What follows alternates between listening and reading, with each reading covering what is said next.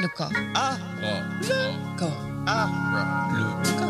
ah, Le corps. ah, Le corps. Abra le corps. À bras le corps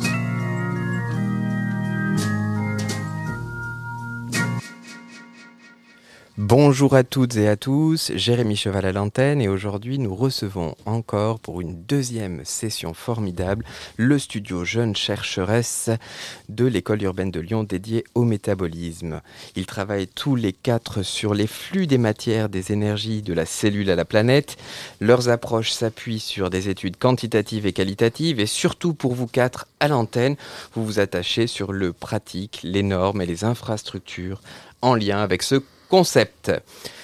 Bonjour à vous quatre. Nous avons toujours ici Laetitia Mongeard, Bonjour. Pierre Desvaux, Bonjour. Yann Brunet Bonjour. et en ligne Clément Dillensenger. Est-ce que vous êtes là, Clément? Oui. Oui, je suis là. Alors, je vous présente très brièvement, parce que nos auditeurs ont tous déjà bien entendu votre, notre dernière émission, mais pour aller vite, Clément, vous êtes doctorant à l'école urbaine de Lyon et vous travaillez au laboratoire EVS. Vos recherches pro- euh, portent toujours sur la propreté et la saleté dans trois villes européennes, Lyon, Vienne et Athènes. Vous abordez les enjeux du métabolisme principalement par les traces. J'imagine que c'est correct. De votre côté, Yann Brunet, vous êtes en doctorat en histoire à l'école urbaine de Lyon également et à l'université Lumière Lyon 2 et vous êtes rattaché au laboratoire LER, laboratoire d'études rurales et EVS, environnement, ville et société, car nous aimons beaucoup les acronymes dans les sciences. Donc vous êtes encadré euh, sur un sujet de thèse qui porte sur les matières résiduelles que produisent les agglomérations, différentes agglomérations de 1950 à nos jours. C'est ça. On continue cette fois-ci encore par euh, un homme, Pierre Desvaux. Vous êtes docteur en géographie à l'université de Grenoble, euh, Grenoble-Alpes, chercheur associé au laboratoire Pacte et EVS, et en postdoctorat à l'école urbaine de Lyon. Vos recherches portent sur une approche politisée du métabolisme urbain, abordée sous l'angle des infrastructures dédiées à la valorisation des déchets. C'est cela. Et pour finir, avec Laetitia Mongeard, vous êtes docteur en géographie de l'Université Lumière Lyon 2, membre du laboratoire Environnement, Ville et Société. Vous avez rédigé une thèse consacrée à la destruction des déchets de démolition en tant que matière première secondaire au sein du LabEximu. Et vous êtes actuellement postdoctorat à l'École urbaine de Lyon sur les tunnels en tant qu'infrastructure. Tout à fait. Alors, dans cette seconde ém- émission, hein, d'Abra le corps, nous allons décrypter comment vous appliquez et comment vous utilisez le concept de métabolisme dans vos recherches et pourquoi pas dans vos terrains. Alors il s'agira bien sûr d'évoquer la pluralité des acceptations que recouvre cette notion, mais aussi de ses usages. Alors on va commencer par une question peut-être un peu, un peu simple, mais comment faire Est-ce une notion que vous approchez de manière quantitative ou de manière qualitative ou les deux? Peut-être euh, on va commencer par Yann. Oui, oui. euh, pour, commencer, parce que plus généralement, nous, c'est vrai qu'on est plutôt sur du qualitatif, mais on, peut, euh, on peut exposer en quelques mots déjà l'aspect quantitatif qui, a été très développé. Et, là, je m'appuierai sur un, exemple en fait de un- un- un- une étude qui a été réalisée par, par Sabine Barl, donc en, en publié en 2007, qui s'intitule Mesurer la performance écologique des villes et des territoires, le métabolisme de Paris et de l'Île-de-France où en fait elle, démontre un petit peu, elle montre comment euh, méthodologiquement comment elle parvient à, saisir ce métabolisme-là, donc comment on saisit ces performances écologiques de de- de- d'ensemble urbain. Et donc on, ce qu'elle dé- enfin elle le définit comme étant donc l'identification des flux de matière qui entrent dans la ville, de leur transformation dans le système urbain, des flux de matière qui y sont stockés et de ceux qui l'émettent. Et en fait donc la, la méthode euh, elle s'appuie sur une méthode donc, qui a été euh, standard- standardisée donc, par, euh, Eurostat, donc le- les services de statistiques de la Commission européenne, en tout cas basée sur cette méthode-là. Et l'idée, c'est vraiment de, de, choisir, de sélectionner des, des matières spécifiques qui, permettent de, prendre conscience de, de, cet impact en fait du fonctionnement de la, la ville, et de même en sortie de, choisir donc des, des matières ou des, des voilà les déchets, les émissions. Donc en fait, ça s'appuie sur des études qui sont déjà réalisées Et en fait, c'est en regroupant tous ces éléments-là, euh, à la fois en, entrée, euh, les, éléments importants, et en sortie, ce, qui, ce, qui en, sort en émissions de, gaz, gaz à effet de serre, etc., ou en déchets, ou en, produits manufacturés, de voir justement, en reliant tout ça, la performance justement de, cette entité urbaine. Donc c'est un peu, c'est un peu voilà pour présenter très succinctement l'approche quantitative qui est très boîte noire où on s'intéresse pas forcément à, à ce qui se passe dans, euh, dans ces ensembles urbains, pas dans les procédés euh, industriels qui sont mis en œuvre forcément, mais vraiment sur la mise en relation d'études déjà réalisées sur euh, ces éléments-là qui permettent vraiment de, de, saisir, qui sont assez parlants finalement pour saisir l'impact du fonctionnement de ces ensembles urbains.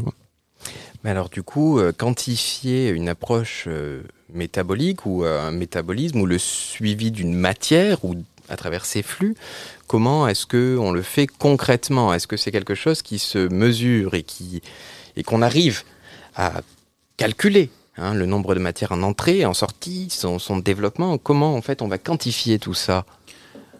Alors, c'est tout à fait possible de le quantifier. Il y a un, il y a un grand nombre d'études qui s'attachent à le faire. Euh, alors, c'est vrai qu'on n'est pas forcément les mieux placés pour en parler, puisque nous-mêmes, nous mobilisons plutôt des approches qualitatives dans nos travaux. Ceci dit, on observe une multiplication de travaux depuis euh, une quinzaine d'années, pour euh, prendre, à la louche, qui sont centrés. Euh, alors, c'est vrai que moi j'ai tendance à, diviser en, deux ensembles les études sur le métabolisme. Une première partie qui va s'attacher à comprendre un territoire donné, une entité spatiale. Alors je parle dans le cadre des études urbaines, bien sûr mais une première, euh, un premier ensemble qui s'attache à décrire un territoire donné, un ensemble donné, et à analyser les flux de matière ou d'énergie qui vont entrer dans ce territoire et en sortir, avec dans l'idée la capacité de faire un bilan euh, des matières consommées, de l'énergie consommée par euh, ces entités spatiales. Et dans un deuxième, un deuxième ensemble qu'on peut identifier, c'est un travail qui va consister à euh, suivre la matière le long de, son, de ses cycles de transformation et euh, à travers ses circulations. Si je prends un exemple, un exemple que j'avais travaillé dans un article pour géographie et culture, une bouteille en plastique, euh, si on s'attache à décrire la partie, la, part déchet du métabolisme, donc la bouteille en plastique, elle va être, donc, est composée de différents types de plastique, elle va être euh, décomposée, donc euh, cassée, lavée, broyée, fondue, euh, pour reformer des, petites billes de plastique qu'on appelle des pellets, et qui vont ensuite être réinjectées dans les circuits de production d'objets en plastique. Et donc, on peut vraiment identifier voilà, deux façons d'appréhender le métabolisme soit se concentrer sur un territoire donné pour analyser les flux qu'il traverse, soit intéresser à un flux euh, en particulier ou à plusieurs et euh, suivre le chemin de la matière le long de ce flux. On peut aussi, et on peut noter euh, rapidement que ces deux, au sein de ces deux approches, on trouve des approches quantitatives comme qualitatives. Vous avez donc pour les, la première approche qui consiste à étudier des ensembles spatiaux donnés, on peut parler par exemple des, euh, euh, bilans matières, qui, donc, qui consistent à faire le bilan des matières entrantes et sortantes d'un territoire. On peut euh, parler pour les, les, suivis de flux dans les approches quantitatives, par exemple, de, des life cycle analysis, qui consiste donc à travailler sur la vie de l'objet, la vie de la matière, et à comprendre à travers ces différentes transformations et ces différentes circulations comment elle évolue, comment elle est traitée, etc. etc. Et effectivement, ce que nous avions abordé aussi euh, la semaine dernière, la dernière, lors de la dernière séance, c'est qu'effectivement, on parlait aussi de circulation de matière et de flux, mais aussi de transformation. Donc c'est vrai que est-ce que finalement la quantification est logique dans un dans la création potentielle du plastique, où en fait, bien sûr, c'est un agencement moléculaire qui va induire une transformation? Et peut-être dans la question de, l'habitat, euh, je me retourne vers vous, euh, Laetitia Mongeard, pour aborder cet enjeu on va passer d'un bâtiment à un gravat. Est-ce que euh, cette transformation-là aussi euh, a une justification à travers sa quantification? Oui, en fait, ce qu'il faut voir, c'est que sur les approches quantitatives ou qualitatives, euh, elles ne s'opposent pas réellement. En fait, elles sont complémentaires. Elles renseignent seulement sur euh, des aspects différents et qui sont de toute façon nécessaires l'un à l'autre. C'est-à-dire que nos approches qualitatives, elles partent forcément euh, de, de, données issues d'approches quantitatives, mais elles vont renseigner sur autre chose. Je peux prendre l'exemple de mes différents objets de recherche, même s'ils sont assez proches, mais je pense que l'exemple peut être assez éclairant. Sur les déchets de démolition, euh, comme vous le soulignez bien, euh, il y a des étapes de transformation. Ces étapes de transformation, aussi parce que je suis géographe, je les analyse comme euh, des étapes dans leur circulation. Et donc, je m'intéressais à l'époque de ma thèse à où sont transformés les gravats, dans quelle étape, quelles, vont être en fait les formes prises à ce moment-là par la matière.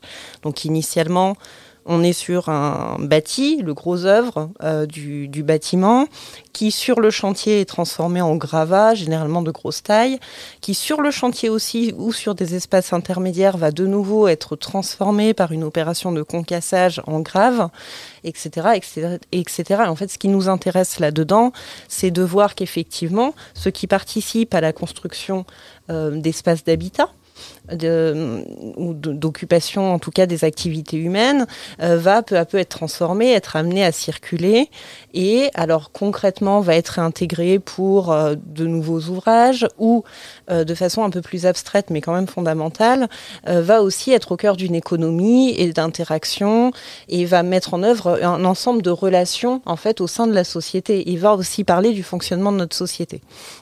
Maintenant, si je raisonne en termes d'approche quantitative ou qualitative, moi, j'ai déployé une méthode qualitative. Pourquoi? Parce que j'ai pas eu accès à des données quantitatives. Hein. Je vais être honnête, je suis arrivée pour faire du quantitatif, j'ai pas pu. Mais est-ce que les données existent? Parfois, peut-être qu'elles n'existent pas. Parfois, elles n'existent pas. En fait, elles existent. Euh, tout dépend de l'échelle. Enfin, on va trouver euh, des, données quantitatives sur les déchets de démolition. Par exemple, on va avoir des grandes louches euh, à l'échelle d'un département, d'une région. On va avoir plus ou moins une idée des millions de tonnes qui circulent. En vérité, quand on prend les chantiers un par un, ces données euh, elles peuvent exister mais être confidentielles euh, et elles peuvent surtout ne pas exister, avoir une vague idée de combien de camions sont partis à tel endroit, mais en, vérité, euh, on n'a pas tout pesé, on n'a pas tout mesuré, tout compté et peut-être même on l'a fait mais on n'a pas, tenu de registre. Donc il y a cet aspect-là. Par contre, ce qu'il faut voir, c'est qu'à l'époque de ma thèse avait été lancée une thèse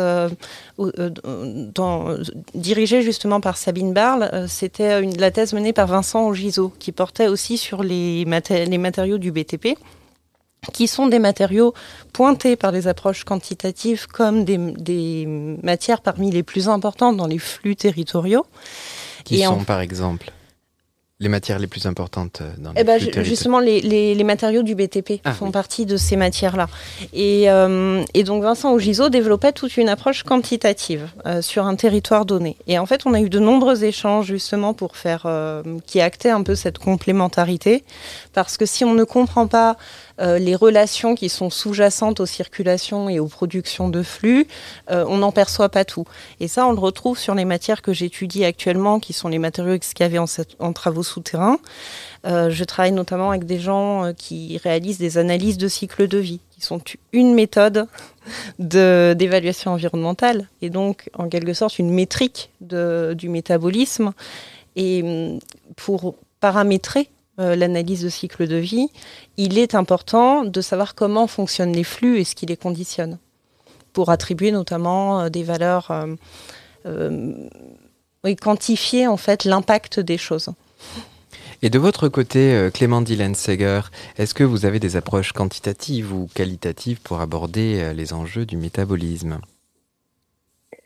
Dans mon cas, j'ai essentiellement des méthodes qualitatives mais encore une fois, euh, je les oppose pas du tout au quantitatif. Disons qu'en fait, les données quantitatives sur mes différents terrains me permettent d'avoir un cadre euh, et de pointer euh, matériellement euh, l'existence des matières sur place.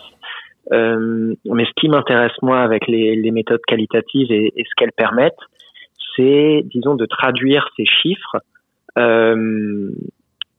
et d'essayer de voir ce qu'ils peuvent dire auprès euh, de monsieur et madame tout le monde ou même auprès euh, des décideurs politiques, qu'ils soient élus ou qu'ils soient euh, techniciens euh, dans les municipalités, les métropoles, etc.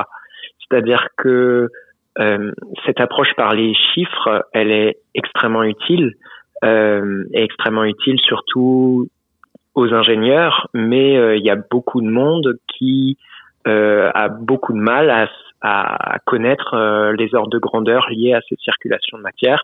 Et, et pour être tout à fait honnête, moi-même, je suis quelqu'un qui n'aime pas particulièrement les chiffres et qui a beaucoup de mal en fait à se représenter les chiffres. C'est-à-dire que même quand on me parle d'une superficie, on peut me dire ça fait tant et tant de terrain de football.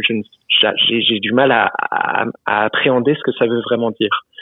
Donc euh, moi, grâce à mon travail sur les traces, j'essaye plutôt de voir euh, comment ces circulations elles apparaissent, comment on peut s'en saisir pour essayer de, de, les comprendre. Et donc, je travaille plutôt sur euh, les représentations et la réception, en quelque sorte, de ces flux euh, auprès auprès de la population et des décideurs. Et du coup, euh, quand on parle de, de, de, chiffres que vous utilisez, euh, Clément, comme, euh, comme des éléments en quelque sorte pour illustrer, si je peux me permettre, je parle bien d'une métaphore, des, des, éléments qui vous permettent de rentrer en communication ou quelque chose d'esthétique presque, hein, pour, parce que le, personne ne comprend forcément de quelle de quelle quantité on parle et dans quelle échelle humaine finalement on va figer les, quantités qu'on aborde. Mais quels sont ces, chiffres qui vous intéressent dans votre analyse finalement? Qu'est-ce que vous voulez, euh, euh, qu'est-ce que vous voulez en faire entendre avec la population que vous que vous interrogez? Euh, Dans mon cas, c'est pas tant. Disons que ça, ce serait un niveau second de mon travail et, des conséquences ou qu'il pourrait avoir. L'idée, c'est déjà de voir comment les flux sont en fait conçus. Donc moi, les chiffres, je les utilise moi pour avoir un cadre. Euh, mais je pense que avant d'essayer de faire représenter ces flux euh, auprès des décideurs euh, et euh, de la population, euh, en termes de quantité, il faut déjà qu'ils se représentent ces flux tout court, c'est-à-dire d'où ça vient et où ça va. Et une fois qu'on sait un peu comment ça fonctionne, là, on pourra éventuellement euh, essayer de, de, donner des ordres de grandeur et de d'insister sur les chiffres. mais disons que mon travail se concentre plutôt sur les circulations que sur la traduction des chiffres. Les chiffres, c'est surtout pour moi, pour avoir un cadre euh, et savoir de, de, quoi je parle. Mais c'est pas tant l'idée, voilà. Et du coup, ça me permet de, de, continuer sur cette deuxième partie de l'entretien que j'aimerais vraiment aborder sur finalement l'application de, de, vos recherches qualitatives euh, pour, pour grande, en grande partie euh, pour chacun de vous sur vos recherches. C'est-à-dire, euh, qu'est-ce que vous appliquez, où est-ce que vous appliquez ces concepts et comment vous le, vous le lisez? Peut-être que je vais donner la parole à Yann euh, Brunet. Oui, donc mon travail, c'est un travail d'histoire, géohistoire, donc mais où je vais trouver l'information et les, sources, en fait, c'est dans les dans les archives les archives départementales, archives municipales aussi. Donc, euh, que je travaille sur le Lyon et Montréal essentiellement, euh, je fais le tour des, des centres d'archives de l'agglomération lyonnaise, par exemple. Euh, donc pour euh, pour Montréal, que là pour l'instant c'est un peu compliqué, donc à distance essentiellement les archives euh, numérisées de, de, la presse, la presse régionale, presse locale de de, Montréal et aussi de, Québec, qui permet de, de, comparer deux, deux contextes similaires mais aussi euh, différents et la différence provient notamment du, du contexte géologique des deux situations, et c'est ça qui m'intéressait. Donc l'idée, c'était, c'est, moi, je parle vraiment de, de sources, voilà, sources administratives, sources, euh, euh, également donc de, de issues de la, de la presse. Et ce que je fais, c'est j'essaye de, de tisser une sorte de, de, chronologie et de de, de, aussi de, de, de, géographie justement de cette gestion de toutes ces matières là et je, je, m'intéresse aussi beaucoup sur les procédés industriels comment on transforme justement la matière parce que les déchets on passe par euh, euh, un ensemble d'états euh, en fonction de, de, de l'époque on veut les retraiter en telle, telle ou telle manière etc et ces traitements là ils, ils induisent aussi d'autres types de matières, d'autres déchets. Quand vous les recyclez, vous produisez encore d'autres déchets. Donc, ce qui m'intéresse, c'est pas de m'arrêter à dire ça, c'est recyclé, donc c'est bon, ça s'arrête là. C'est de me dire, donc on recycle ça à tel endroit ce qui reste quand on recycle, parce que le procédé industriel de recyclage euh, euh, implique la, mobilisation d'autres produits chimiques, donc c'est-à-dire qu'on produit d'autres déchets, où vont ces autres déchets, et, etc.. Et de localiser ça euh, spatialement et de voir pourquoi ces terrains-là on les choisit, pourquoi cela et pas ailleurs. Finalement, c'est une question basique de, géographie, pourquoi ici et pas ailleurs. Et, voilà, donc c'est vraiment à partir de sources écrites en fait.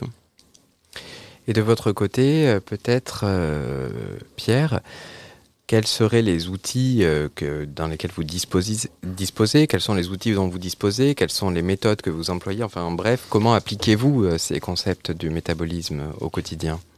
Alors, oui, pour étudier euh, le métabolisme et la gestion des déchets, donc au Caire et à Lyon pendant ma thèse, j'ai beaucoup travaillé sur une approche double qui était liée ensemble par l'idée de comprendre les transformations, la circulation de la matière. Et ces, ces transformations et cette circulation, elles nécessitent à la fois des infrastructures techniques qui vont euh, justement euh, permettre, alors tout un tas de choses, mais je reprends l'exemple du plastique, ça va être des machines euh, qui vont permettre de recycler le plastique. Quand vous faites, quand vous suivez les déchets plastiques au Caire, vous arrivez à l'étape du recyclage et vous avez tout un ensemble d'acteurs, de petites entreprises qui participent à la retransformation, la transformation de ces déchets plastiques en euh, déchets, en plastique recyclé qui va être injecté dans les circuits de production. Ça nécessite des machines, ce qui n'est pas forcément euh, euh, évident, enfin ce qui implique en tout cas d'autres circulations, parce que c'est souvent des machines qui viennent d'Asie, entre autres, mais par exemple, ça nécessite aussi toute une, tout un, un, milieu associé de réparateurs, de chauffeurs, euh, donc de camions, de, etc., etc. Et donc ça, c'est vraiment une première entrée. Donc, euh, quelles sont les infrastructures, quels sont les moyens techniques euh, nécessaires pour la transformation et la circulation de ces matières? Et d'un autre côté, une entrée par les acteurs qui va plutôt essayer tâcher de comprendre qui sont les personnes qui recyclent, qui sont les personnes qui font circuler la matière? Et quelles sont les relations qui quels sont les, les rapports entre eux, quelles, quelles, sont leurs relations? Et à travers cette double entrée, on arrive à comprendre comment des régimes socio-techniques particuliers, euh, des agencements particuliers, sont euh, à la fois la condition de possibilité du, métabolisme tel qu'on l'observe, et également euh, des agencements qui se structurent autour de ces circulations. Donc on a vraiment un, double, processus. Ce sont des acteurs et des infrastructures techniques qui façonnent les flux et de l'autre côté, ce sont les flux qui engendrent des régimes sociotechniques particuliers. Et donc c'était vraiment cette idée d'entrer à la fois par les acteurs avec une batterie d'outils euh, tirés de l'ethnographie et des sciences humaines et sociales en général, donc des entretiens, euh, de l'observation, euh, qu'elle soit passive ou participante, et également l'analyse des rapports techniques d'expertise produits par différents instituts. Et de votre côté, euh, Laetitia Mongeard, aujourd'hui, comment vous utilisez concrètement ces concepts-là dans l'application de vos recherches au quotidien? Eh bien, en fait, mes méthodes étaient assez proches de ce que Pierre vient de décrire. Euh, en fait, dans les, si je reprends les, matières de démolition, euh, j'ai appliqué en fait une grille de chaîne, considérer la chaîne sous-jacente à la production de ces matières et donc à leur circulation. Et donc ça revient à interroger euh, les éléments qui la composent, à savoir euh, les éléments associés à chacune des étapes, euh, ce qui gouverne cette chaîne, ce qui fait que les matières sont produites et circulent, et le territoire de circulation.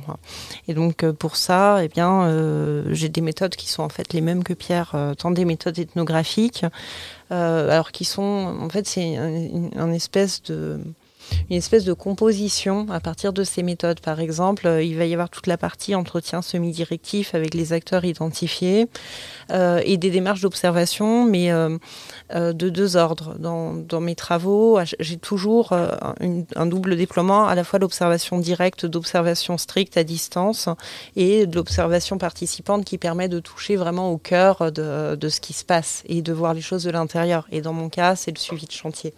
Donc ça, pour être présente sur, le, sur un chantier, ça suppose d'y être autorisé et donc de déjà modifier un petit peu euh, la structure que l'on peut observer.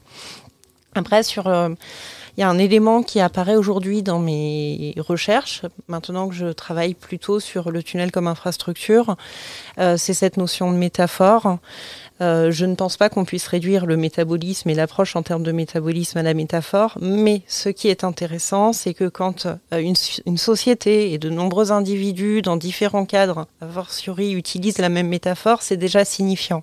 Ça veut dire que ça renvoie à quelque chose de particulier pour nous, et c'est ça qui m'intéresse en fait de mobiliser.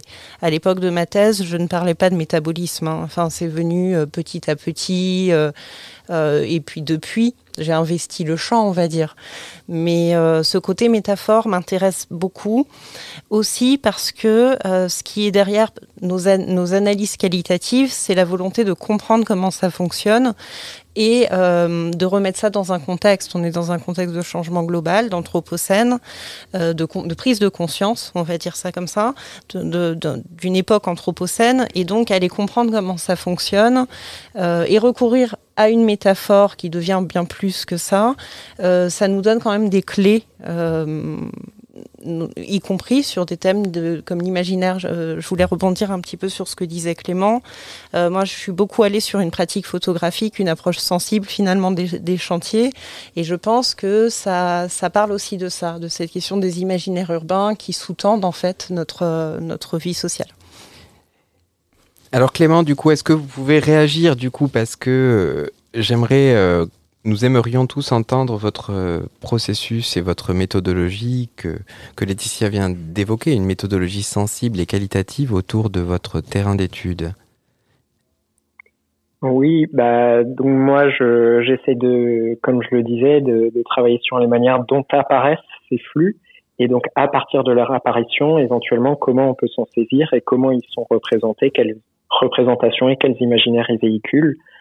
Euh, et euh, pour ça, bah, j'ai plusieurs euh, manières euh, de mener l'enquête. Soit j'essaye de travailler sur cette question de la visibilité dans mes entretiens, c'est-à-dire comment la les municipalités, par exemple, communiquent au sujet de la propreté en tant que flux, et pas juste la propreté euh, en tant pour elle-même, mais bien à quelles personnes, à quels espaces elle renvoie, autres qu'elle-même. Et euh, ou alors avec les associations, les associations par exemple qui organisent des euh, ce qu'on appelle des clean-up, donc des, des ramassages de déchets, etc. Euh, comment lors du déploiement d'un tel clean-up, euh, elles euh, affichent euh, le fait qu'un mégot pollue 500 litres d'eau et donc quel lien est fait entre le mégot qui est là et l'eau qui sera polluée, etc. Ça, ça m'intéresse autrement. Et ça, c'est mon travail que je déploie plutôt euh, avec euh, la population et donc de manière absolument qualitative et non représentative. Euh, j'ai une méthode participative dans laquelle je demande à des gens de documenter leur environnement urbain quotidien par des traces. Donc je demande à des gens d'identifier des traces de propreté ou de saleté. Bien souvent, c'est des traces de saleté euh, que les gens euh, choisissent de représenter. Et donc je leur demande de les prendre en photo et ensuite de, de les commenter. Euh, en leur demandant, pour le faire vite, euh, d'où viennent ces traces et où est-ce qu'elles vont aller. Et ça me permet de voir quels, euh, quels imaginaires, encore une fois, euh, sont liés à cette question de la propreté. Et encore une fois, j'insiste, la propreté comme flux et pas comme simple état esthétique. Eh bien, merci, c'est très intéressant et merci à vous quatre pour cette deuxième session d'Abra le corps sur le studio euh, Jeunes chercheurs consacré aux questions des métabolismes. Eh bien, en conclusion, euh, je merci pour cette deuxième euh, émission sur les utilisations et les applications du concept de métabolisme dans vos recherches en direction vers le grand colloque international en 2022. On se retrouve euh, la prochaine qui sera le 9 juin pour la dernière émission de la série à le corps sur le studio qui portera sur les limites et les possibles. Mais en attendant, une petite annonce spéciale du groupe aux auditeurs. On voulait juste rappeler que demain de 9h à 12h se tiendra notre première séance thématique qui consistera euh, à analyser les liens entre euh, biologie et SHS dans l'épistémologie et l'usage du métabolisme. Donc, les informations sont disponibles sur le site de l'école urbaine de Lyon. Eh bien, écoutez, merci beaucoup euh, à vous quatre pour Merci, ces entretiens passionnants Merci. autour du métabolisme et on se retrouve la prochaine. Abra, le corps. Abra le corps.